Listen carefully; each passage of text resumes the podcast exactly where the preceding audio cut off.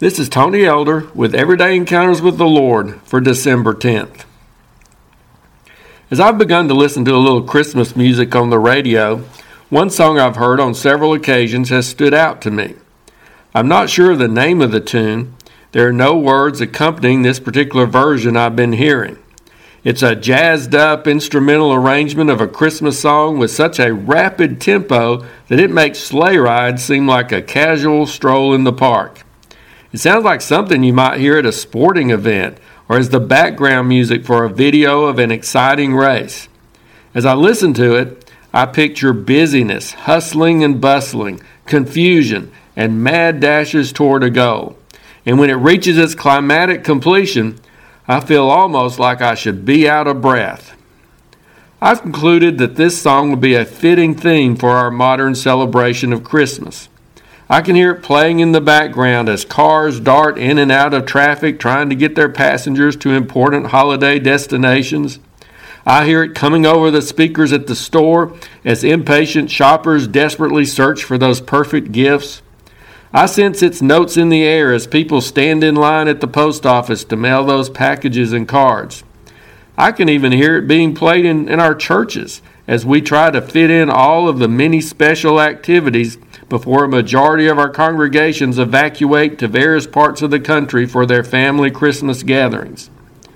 That tune embodies the spirit I sense as I listen to people describing their busy schedules during these weeks in December, especially those who have young children. Now, don't misunderstand me. Many of those activities are good and meaningful. Through those times, families bond, memories are built, and people are touched by the generosity of others. But in the midst of all the busyness, we need to make some time for contemplation. Whatever happened to silent night, holy night, all is calm. Well, come to think of it, I'm not sure that first Christmas was all that calm. There was probably a lot of hustling and bustling going on in Bethlehem. Remember, all the hotels were full. There was an unusually large crowd in that little town. And I haven't known too many births of babies that were serene events. They are normally exciting times. The mothers aren't usually quiet as they experience the pains of childbirth. I don't think Mary got an epidural. And in spite of what some of our traditional songs indicate, I would be greatly surprised to discover that baby Jesus didn't make any sounds that night. My guess is that he cried just like any other baby would do.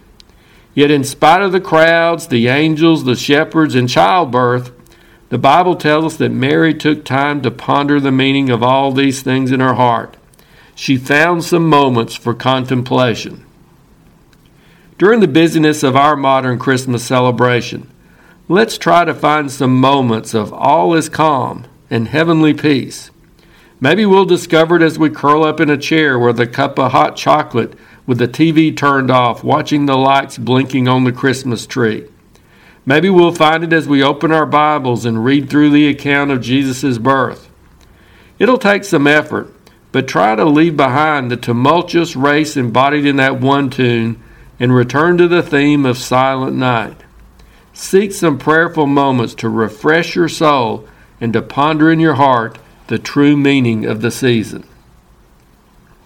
If you're interested, Everyday Encounters with the Lord is available in both book and ebook formats.